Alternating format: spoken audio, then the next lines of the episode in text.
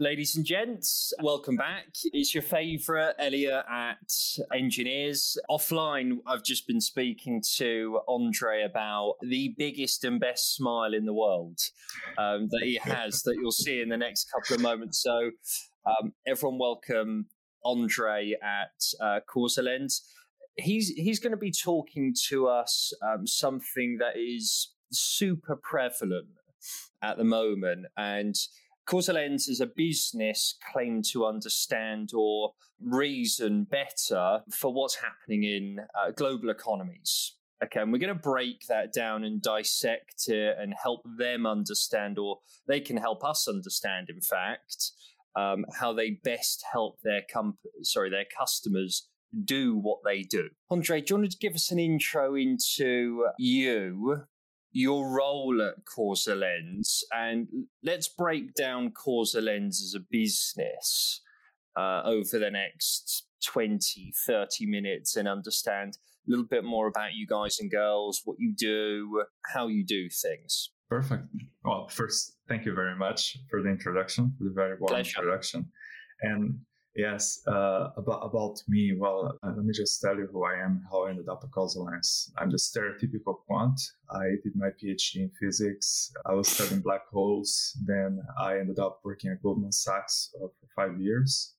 Uh, Goldman Sachs I was responsible for validating models. So basically, trying to understand what is the risk of the usage of quantitative models within the firm and within the financial sector in general.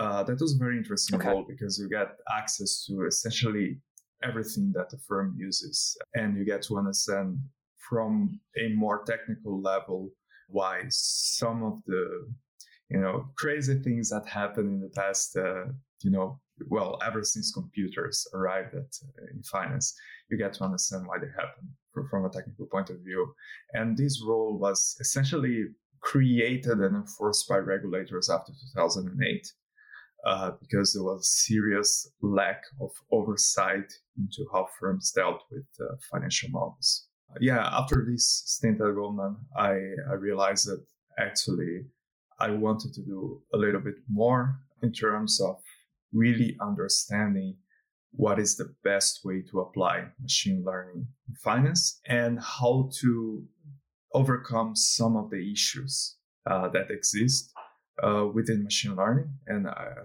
we, we, can definitely go deeper into that. So I joined uh, Causalens a little bit over six months ago, which uh, right now feels like an eternity. And uh, my role at CausaLens, I'm the director of applied data science, and I'm primarily responsible for ensuring that customers they get as much value as possible from the usage of our product. So we are Causalens. We're roughly 50 people right now. We've been doubling every year since the inception of the company, and we're hoping to double again uh, by the end of this year uh, if everything goes well. If there is a positive outlook for the world again, we we're aiming to, to get to 100. so we we as as the name suggests, we're very much focused on understanding causality and why do okay. you want to understand causality right i think that's a that's a that's a good question. So the company was founded was founded with the goal of optimizing the global economy. Which, if you if you think about it in broader terms, right, it it means that you need to be able to predict and understand a lot of moving parts. So the founders of the company, they, they have a financial background. They, they, they were quantitative traders before they did have a large understanding of what works and what doesn't in that area. And the, the company became um, known uh, very early for being the first, essentially, AutoML provider in the time series space. AutoML for time series is very hard. And in general, machine learning for time series is, is, a, is a very difficult subject, especially when applied to, to, to financial data um, because of we, we can go into more detail, but essentially there's very low signal to noise in, in this data. And you do have a large availability of data, uh, which means that essentially uh, there is a lot of overfitting going on, right? And how do you deal with the problem of overfitting? The only way to do that is to really understand what causes what in, in broader terms. So th- this is where the company is right now. Currently, it has, if not the largest, one of the largest research labs in the world specifically designed to tackle causality, um, not only in time series, but more broadly, like more, more specifically applied to time series. That is a big challenge. Can I understand quickly what what do you mean by low signal to noise? Treat me as if I'm dim. Yeah, okay. absolutely. Um. What what does that actually mean? That that's a that's a very good question because uh, what we need to understand is that whenever you have a causal relation, right? So if I if I push this glass over the table, it's gonna fall and break. There is no ambiguity there. There is no stochasticity there, right? Everything happens in a very deterministic fashion. That's not always the case because if you if you measure, for instance, the price of a stock, and I'm sorry, it's just I'm used to thinking in terms of finance, so it just comes naturally. Yeah, please do or even the movement of pollen in the air, right? That was basically the first uh, application of stochastic uh, stochastic calculus, such like when Einstein was looking at the movement of pollen in the in some fluid, right? That that's how uh, Brownian motion was invented. There is a there there are there is a component which is completely random. Why is it that's random? Because it's impossible for us to be measuring every single interaction that's happening right? So we do observe from our point of view some motion that looks like it's flowing very naturally, follows the trend, and then some, you know, random noise on top of that. Okay.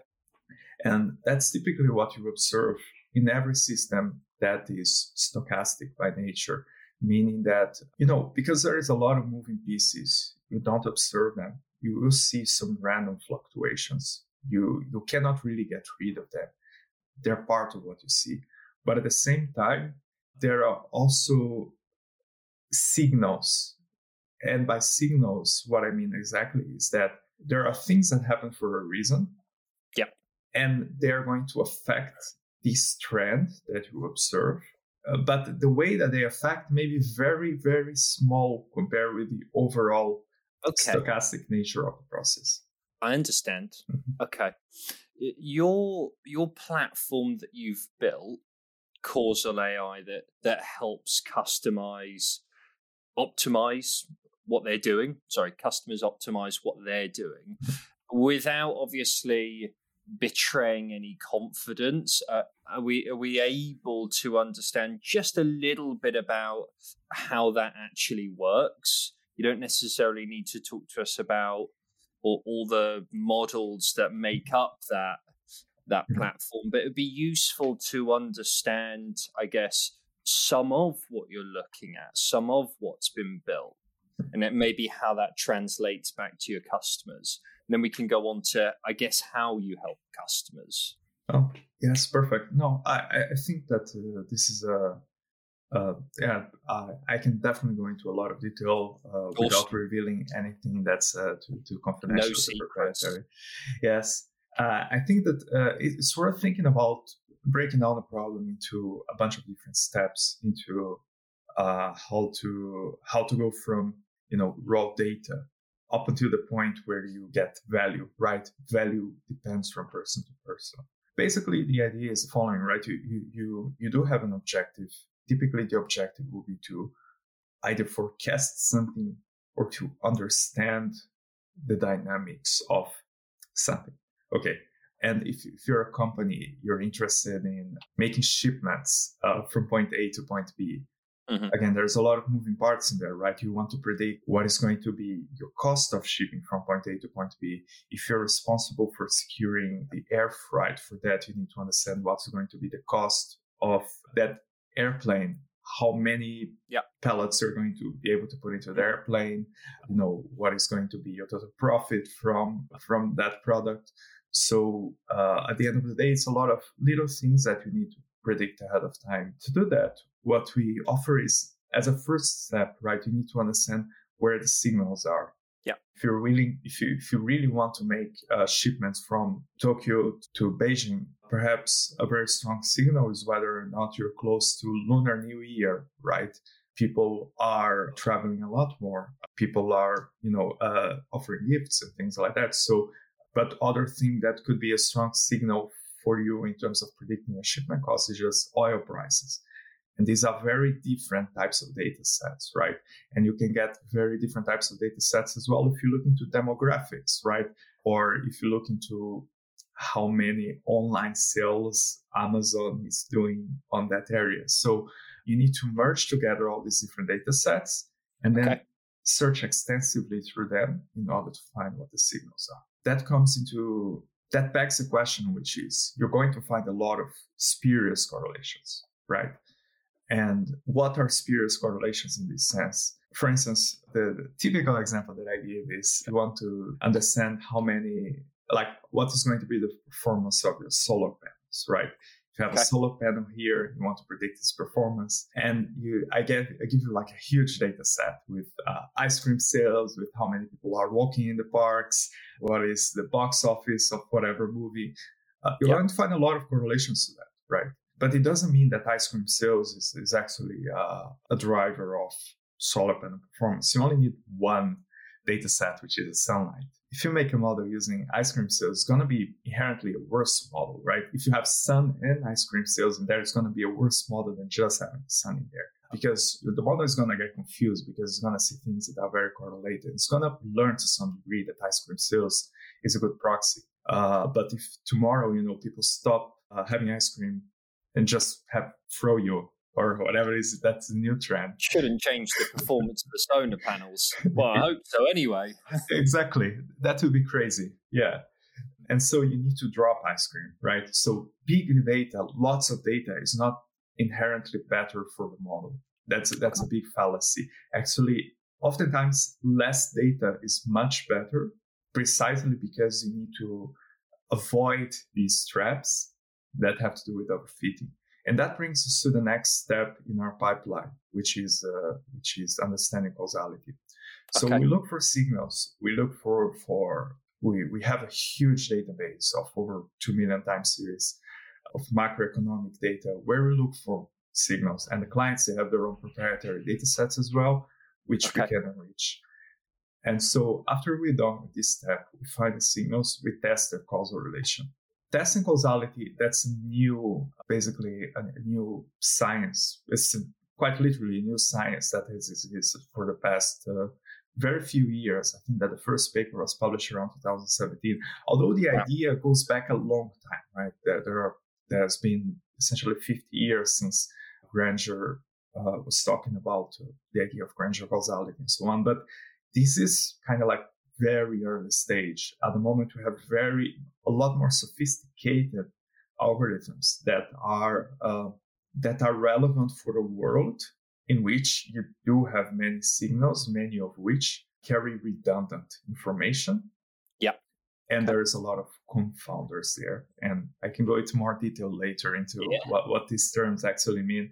But uh, yeah, let, let, let me have that as a takeaway from this step, which is after you find signals, it's very important for you to test their causal relation to your target okay. in order to get rid of all these sort of spurious correlations, to get rid of all the ice cream sales essentially in your data set.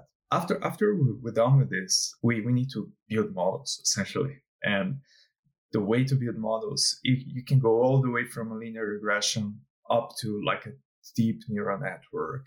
And that depends on the problem at hand. We try to keep it simple, as simple as possible for the problem, because the idea is that if you have, if you have a strong set of features, if you carefully selected them, if you treated them nicely, did the correct transformations, they all, the biggest hurdle is in constructing signals appropriately, constructing okay. features in, in the, in a very careful way.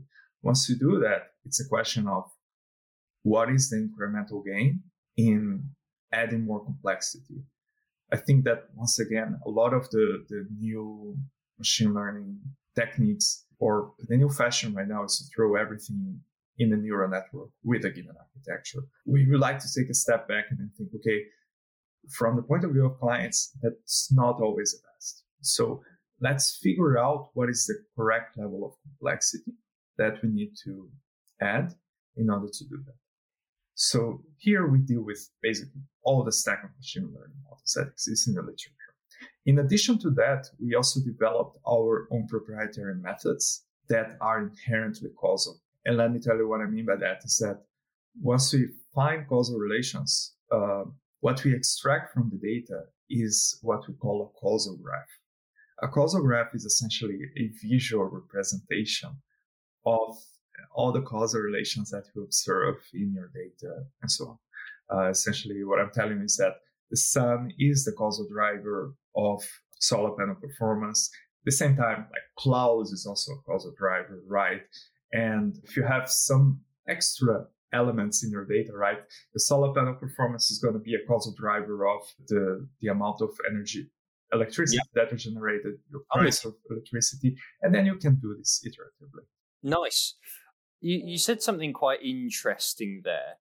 Understanding, I guess, the, the correct complexity for a customer that you're working with. Can, can we dive into that a little bit more and just understand maybe how you can do that more and then look at um, some of that correlation between how customers use you to optimize what they're doing. So, taking us back to correct complexity, it's a little bit like looking at right tool for the right job yes. or the right architecture for the right team or right domain. Correct complexity and how that correlates to, I guess, um, optimizing what they're doing or, um, or showing where they need to improve or whatever else. That's perfect. Yeah, I, I think that's a, that's a very good way to put it because you let me put it away that there is a risk reward ratio in okay. increasing complexity. A linear regression, if you use the right set of features, is a very riskless, riskless type of, of model because you know exactly you look at it and you you you can attribute weights in a very straightforward way to your inputs. You you get to understand exactly the counterfactual structure very very easily right? If i change this how that's going to change. So there's a very there's a very uh, straightforward attribution of yeah, attribution of variance put it away that means that a lot of customers they're going to be very happy with the linear model. Even if that means that if i jump into an ensemble model i get better performance. Uh, why is that? Because there is really a cost in terms of explainability. There is a cost in terms of black boxness the, the like opaqueness of the method. So in, in that sense let me put it away. We have customers who tell me look, I would love to use that advanced method, but uh, at the end of the day, I'm liable for the model risk in mm-hmm. what I'm doing. And I need to explain that to the board or to my investors in yep. a way for which the narrative makes sense. So getting that extra bit of predictive power by considering non-linearities in the data or by considering, you know, the that, the fact that there's some weird stuff going on here, it's maybe not worth the risk, right? So let, us stick to the linear because it gets the job done, yeah. and uh, I can I can easily explain what's going on, right. And that depends a lot as well on what's your what's the ROI for you, right? Well, what kind of return of investment you want to get? Because yeah. if you're a very secretive hedge fund, you don't have to answer to no one you have your own capital. And for you, I mean, yeah, let's go for it. Let, let me try that. As long as I understand that this is not really overfitting. I mean, it's it's my uh, like mine. It's their responsibility, right? The, theirs and theirs alone. There is that. Uh, depending on the type of customers, depending on who they're liable for, and depending on what they want to achieve and how difficult that KPI, right, that key performance indicator is, then yeah. they might try uh, a bunch of different things. And I think that it's always like it's not really part of the science, but it's more part of the business, like the, the to really understanding what their business is, to sit down with them and have that conversation. Like, look, this is how far we can go. Uh, this is where I think that the biggest value is going to be. Now, tell us yeah. what is the what is the what is the risk reward ratio for you? How how far do you want to go with the model? And and then carry on from there. Interesting. Okay. If we go slightly off piste, and we haven't actually discussed this, but obviously over the last 12 months there, has been some interesting changes in some of the markets okay i'm sure maybe customers have responded well not so well to some of that have you learned a hell of a lot in the last 12 months as well about you as a business how you research looking at causality. Uh, have you have you learned a hell of a lot? Not necessarily on uh, on the science level or on uh, some of the the technology but i think just at a higher level from a business and customer perspective. Have you learned quite a lot yes absolutely i think that the learning experience have been let me put it away we learn better how to do forecasting while at the same time we understand that right now customers are not as interested in straight, you know, point in time forecasting as mm. they were before. I think that more and more people have more holistic concerns into why things are happening rather than what is going to happen tomorrow. Just about to say that, yeah. Okay. And, and the second thing that they're interested is uh, what if tomorrow this and that happens? So essentially, creating realistic scenarios mm-hmm. that stress their assumptions, that stress their uh, their current uh, exposures, has been more and more important. And this is not only related to finance. And here I, am taking a more more global approach to that because finance hasn't been the only business affected, and to some degree, finance is very untouched by what happened in these past 12 months.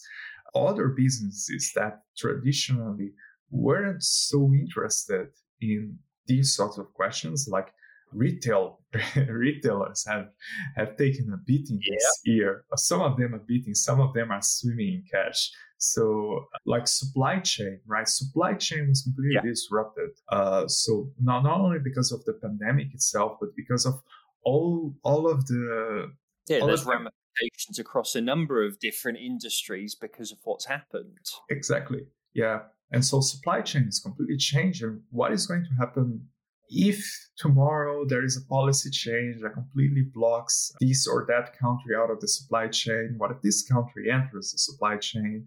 Or what if the price of this commodity rises to, I don't know, 200%? Uh, yeah. These are very pertinent questions right now for any company that is involved uh, in this business that like essentially have a lot of moving parts and exposure to the global economy as a whole. So the, the, this has been more or less a shift.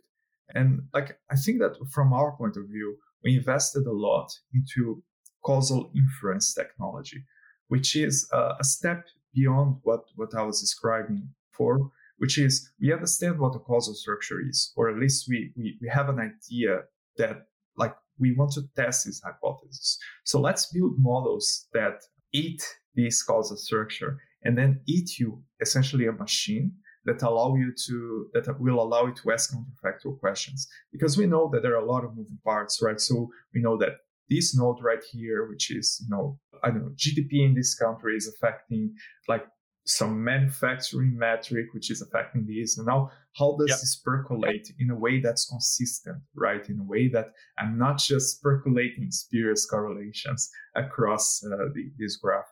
So this is has been one of the main successes in the past year which is for us to understand how to consistently create these causal inference mechanisms which allow customers to ask these what if questions and then essentially instead of forecasting the future, try to yeah. create scenarios that actually make sense, that are explainable in nature, and then measure their KPIs against the outcome of, of these scenarios. It's quite interesting to hear uh, the diversification of the platform. Actually, learning about you about a year ago, uh, I think I saw a tagline somewhere predicting global economy. I thought, wow, th- hang on, this this sounds like someone like Warren Buffett. Hang on a tick, but actually tweaking some of the complexity. If we talk about supply chain and we talk about finance, they have their own different challenges because of what's happened.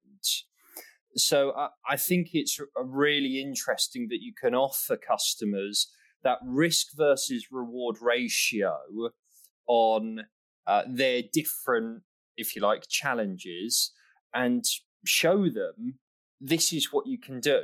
And this is, I guess, some of the challenges that you potentially um, could bump into, but this is the reward on the other side of it. Not just saying this is black and white, this is what you'll achieve, mm-hmm. or this is what you won't achieve. Exactly. So I'm, I'm interested. I'm, I am interested in the diversification. That's cool. I like that. Yeah. Yes, indeed. I think it's it's important for us for businesses as well to realize that uh, look, you're, you're not an island, right? You're exposed to all these other things. And the sooner you want to send your exposures, you don't need to predict what's going to happen tomorrow. You just need to be very well prepared yeah. for, you know, scenarios that are very realistic. And the set of realistic scenarios has expanded quite exponentially in the past 12 yeah, months. So, yeah. Uh, can, can you share with us some of not necessarily names, but I guess industries that that you're helping at the moment, or have we covered them? Yes, the industries are financials, right? All the way from the largest pension funds in, in the United States, uh, very large banks as well, some, you know, very proprietary, I mean, some prop funds essentially. They're playing with their own money. They, they have their own technology. So we barely know what they are doing, to be fair. They, they are just uh, using our technology in the background.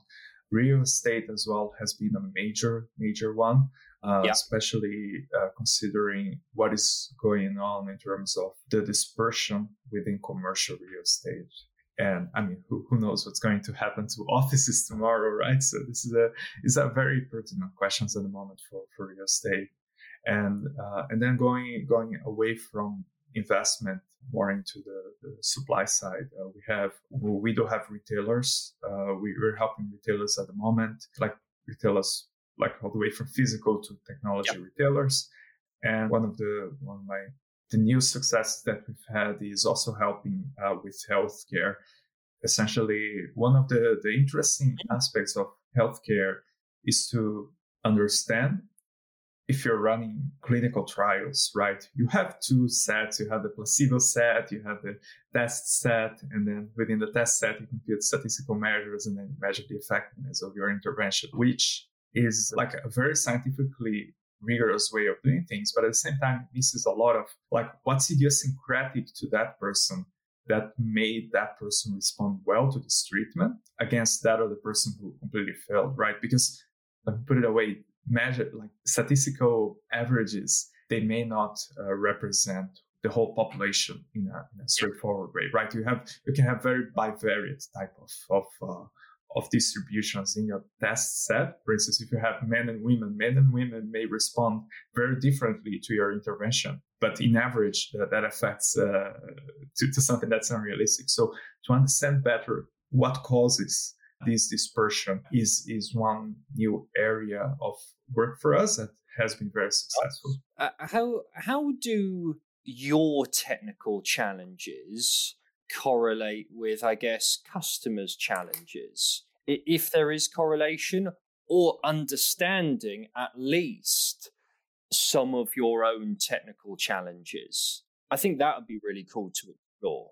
Yeah, I, I think this is a that's an interesting question because a lot of innovation happens because someone asked a question that hadn't been asked before. Someone came up with a data set that was just insane, and we need to to really do a lot of work ourselves to understand that. So to to be faced with challenging questions is always a good thing for us because it helps us realize that uh, we need to we need to grow and then we need to adapt our technology. I, I think that uh, let me let me give you two examples. Right on the very low data, right? People talk about big data all the time, but small data that's a challenge in itself because a lot of these industries they are built on data that is sparsely available that is often noisy and not collected with the best degree of accuracy. Take okay. uh, real estate for instance right? This has been one of the most successful areas for us in the past year precisely because machine learning uh, is completely useless in real estate typically. Because of this overfitting you have generally quarterly data, if not like annual data. And yeah. typically you have many data sets. It's very, it's very difficult to, to really go through a lot of data sets that are very sparse and then to understand what really causes what. So yeah.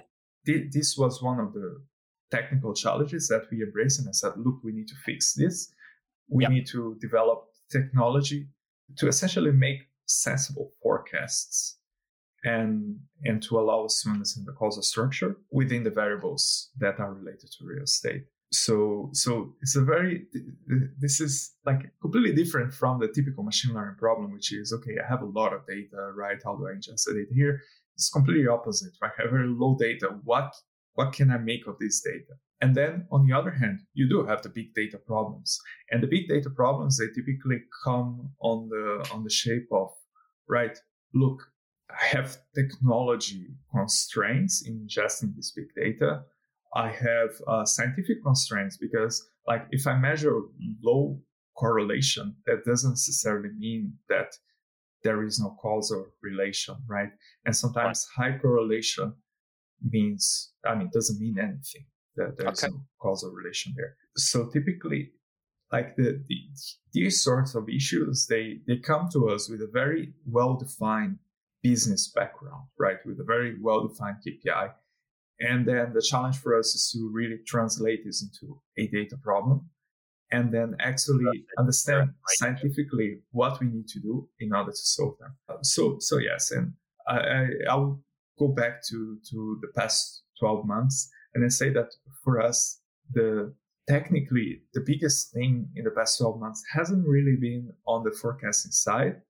I okay. mean, to some degree, we, we need to we need to understand better how to how to make forecasts that work on this small data because, like, I mean, we're living in a completely different regime right now.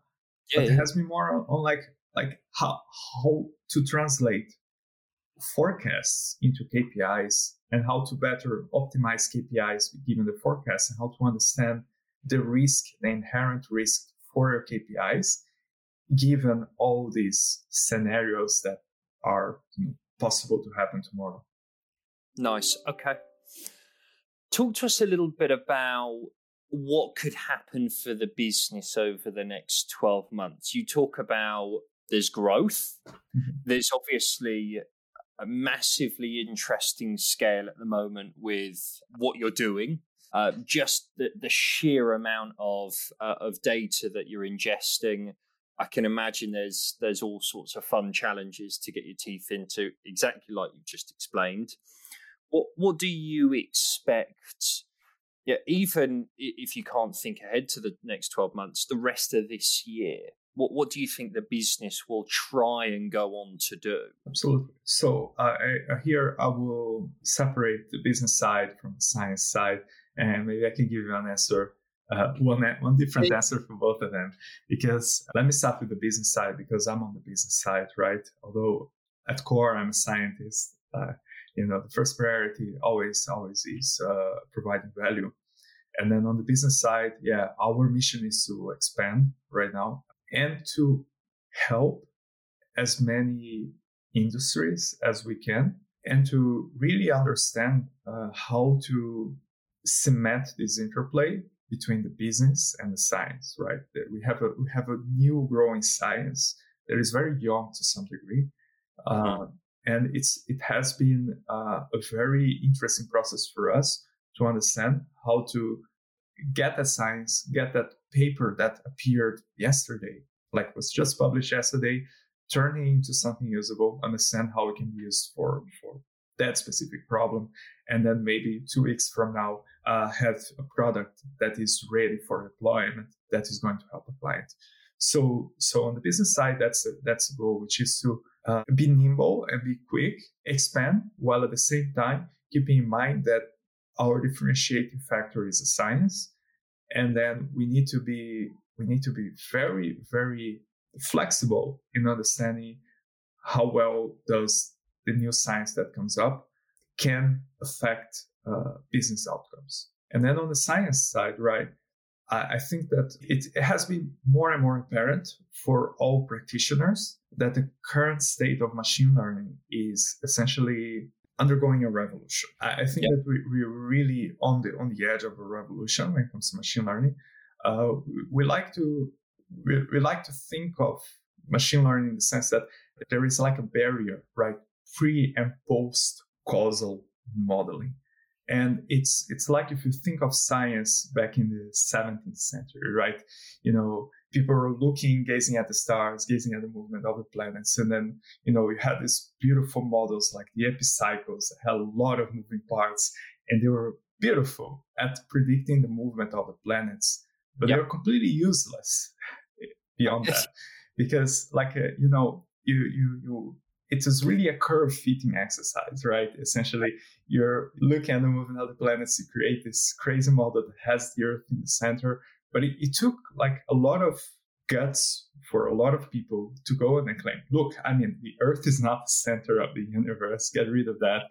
And then only when Newton appeared with an actual like dynamic scientific explanation for gravity, right? Newton, Kepler, all of these guys, is that you have a model that was both predictive, but also allowed you to start asking meaningful questions, right? You understand that the apple that falls from the tree, that's exactly the same dynamics that's driving the movement of all the planets. So even though the epicycles, they were like this beautiful curve fitting yeah. exercise, like you, you needed that extra bit of input for you to really understand what was going on. And I think that statistical learning, machine learning, that is incredibly useful and has basically transformed our society in the past 20 years. But to make that jump, and maybe another thing that we haven't discussed as well, which would be very interesting to, to go into, which is fairness and safety, right? To, make that jump in a way that's fair and and controlled, we really need to dig deeper into producing uh, techniques that are causal in nature, that have a fixed dynamic uh, embedded in them. Talk, talk to me about fairness and safety. Yes. Fair. about it. Yeah. It's true. No, and that's a that's a like fairness. That's a major major topic in machine learning. You can understand it the following way, right? It's very simple. So you go to a bank, you ask for a loan.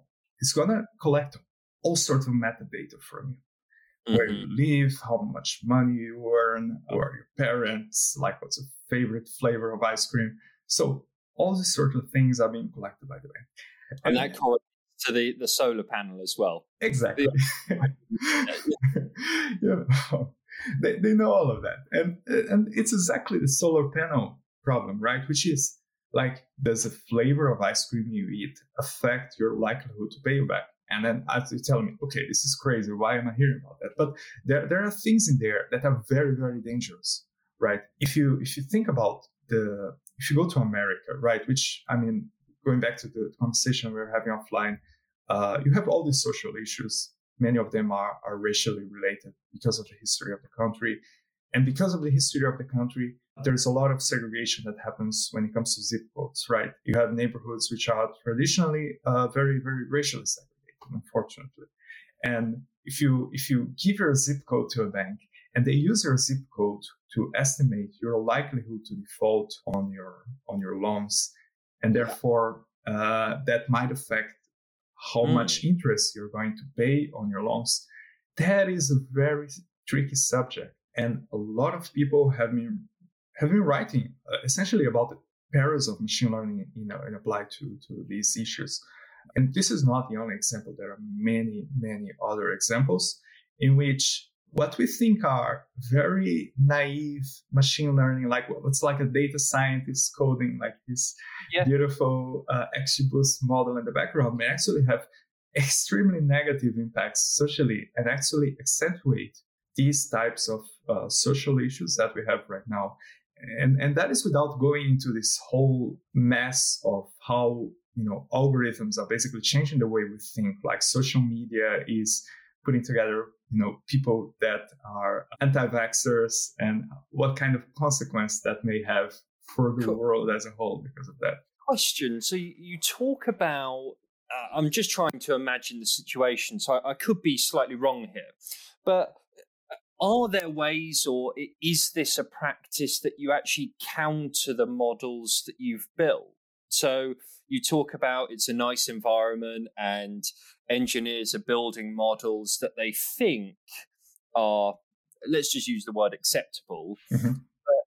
could you counter those models and say, well, actually, what if, if we use that banking example mm-hmm. of using the zip code example, could you just flip it essentially and say, well, what if that there is potential issues for someone to be able to get a bank loan or paying high interest rates? Or is it you, you just look at, I guess, not necessarily the correctness, but you're looking at, I guess, the solution or the KPI. You've built something and it's your job just to step away from it. I'm just thinking about your fairness example. It, are there practices that are designed to flip what we're building mm-hmm. to ensure that we're, we're trying to be inclusive or fair? Mm-hmm. Or is that something that's constantly evolving right now?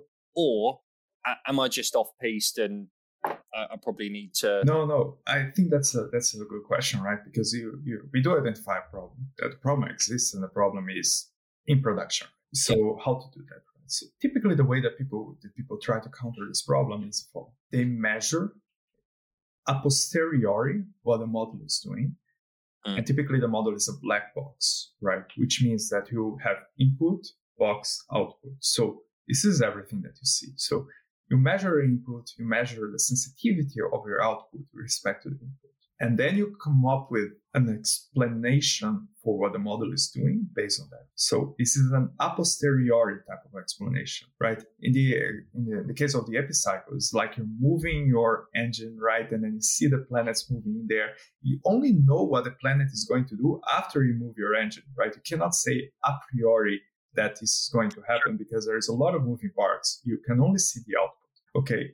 Now, what we, what we want to do and what we have done already is the following is to say, look, this is nonsense. You need to have an a priori type of explainability. You need to be able to prove, as you prove a theorem, that if you change a protected class in your model, if you change someone's gender, if you change someone's race, the yep. output is going to remain the same, right? It should be an invariance or like a completely like completely invariant of the model, right? You shouldn't even have to think a posteriori about the fact that this is going to be realized because you can prove it as a theorem that this is a constraint that you can put in a model. And, and th- this has been another use case that uh, that was massive for us, which is the understanding that you can use this causal structure for you to say, look, a cannot possibly be a causal driver of B. And the model will respect that, right? It's, it's really as if it's a theorem. And so the, the way to go forward is really for you to understand, okay, here are all the moving parts. Here are the moving parts that are protected and your model needs to respect this protection. Nice. Okay. I, I like that. That's a good explanation. Uh, I can digest that. I'm, I'm not super science. So I've got to hold my hands up and uh, and ask him questions at times, or try and explain it anyway. Um, but before we wrap up, is is there anything that you want to share with us that you think is particularly even more compelling about the business? Learning more about you and, and following and understanding the business since the summer of last year uh, you know, I've been dying to get you guys on. We're obviously here. We're obviously going to create something that people can learn more about you. We've learned a little bit about science. We've learned a little bit about causality. And I think it's just been a fascinating listen to understand how you're helping some of your customers across different industries. And I think even going back to clinical trial example, more examples than I think meet the eye sometimes. So I think that's been really nice to see. There's, uh, for everyone listening, there's going to be lots of content below. There's going to be Andre's LinkedIn page so you can check him out. And please reach out to the guys and girls. please reach out to the guys and girls. And Andre, do you want to tell us a little bit actually about maybe that compelling point, if there is anything else that you want to share, but also uh, across science and tech, what are you going to be hiring for? If people are listening, what are you going to be hiring for that you need to strengthen in the business around? Well, thank you, thank you for for that. Uh, it's been it's been a great experience being here, and yeah, these are very pertinent topics. I mean, not only from a business point of view, but also the science is interesting. The engineering yeah. behind it is is very very interesting. Like a lot of thought went through actually uh, understanding what is the best way to to create a backend that can support uh, not only the big data, but all the yeah. machine learning parts and all the causal uh, infrastructure that we need. And to end on a positive note, right? Because we talked a lot about the, the perils of machine learning, how we're trying to fix that. But I, I think that the, the best way that I can end this in a compelling way is the following, right? So ultimately, the goal is to build a better world. And uh, sometimes people get distracted by, you know, the problem at hand. But at the end of the day, if you have a more, if you have a world that's fair, uh, if you have a world that's uh, more efficient, right? We're not wasting resources on things that ultimately do not serve anyone. And I mean, we, we, we, had a lot of success as well with governments, right? Trying to allocate resources to reduce conflict. That's a very like AI for good type of thing that, that actually has real world impacts and is also it has massive implications in terms of resource allocation right? You need to understand what works and what doesn't. And i think this type of scientific revolution is what we need in in machine learning. And i think that people need to start thinking about how to really combine the power of statistical learning power of machine learning power of what we call artificial intelligence in general with a more nuanced view of like what what is the underlying dynamic in my system, yep. right? And try to focus more on understanding the underlying dynamic instead of you know just going through that curve fitting exercise over and over again. And that's where the real revolution is going to come from is to really understand underlying dynamics of the data. So we're actively hiring in all fronts. We're looking for engineers uh, to help us build the infrastructure.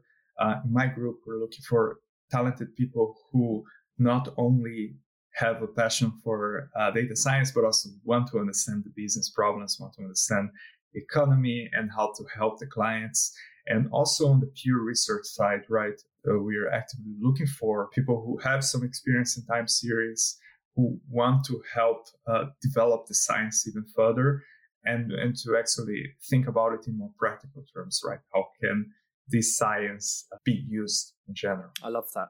Ladies and gents, I think you heard it the, the scientific revolution for a better world. Exactly.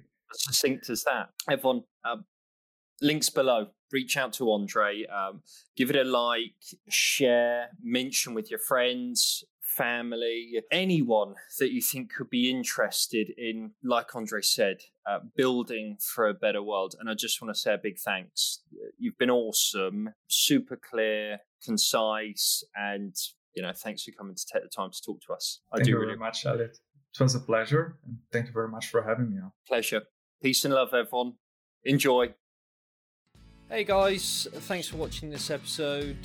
Uh, massively appreciate you listening and checking in with us. If you want to find out more about us and what we're doing, please check us out on social media. What we're trying to do at Enginears is build a community to drive knowledge sharing and experiences. On Twitter, we can be found uh, enginears.io, it's no underscore. We've also got a website which is enginears.io these links will all be posted in the description. Any feedback and comments are massively appreciated. We're always looking to improve on where we can. Thanks, guys.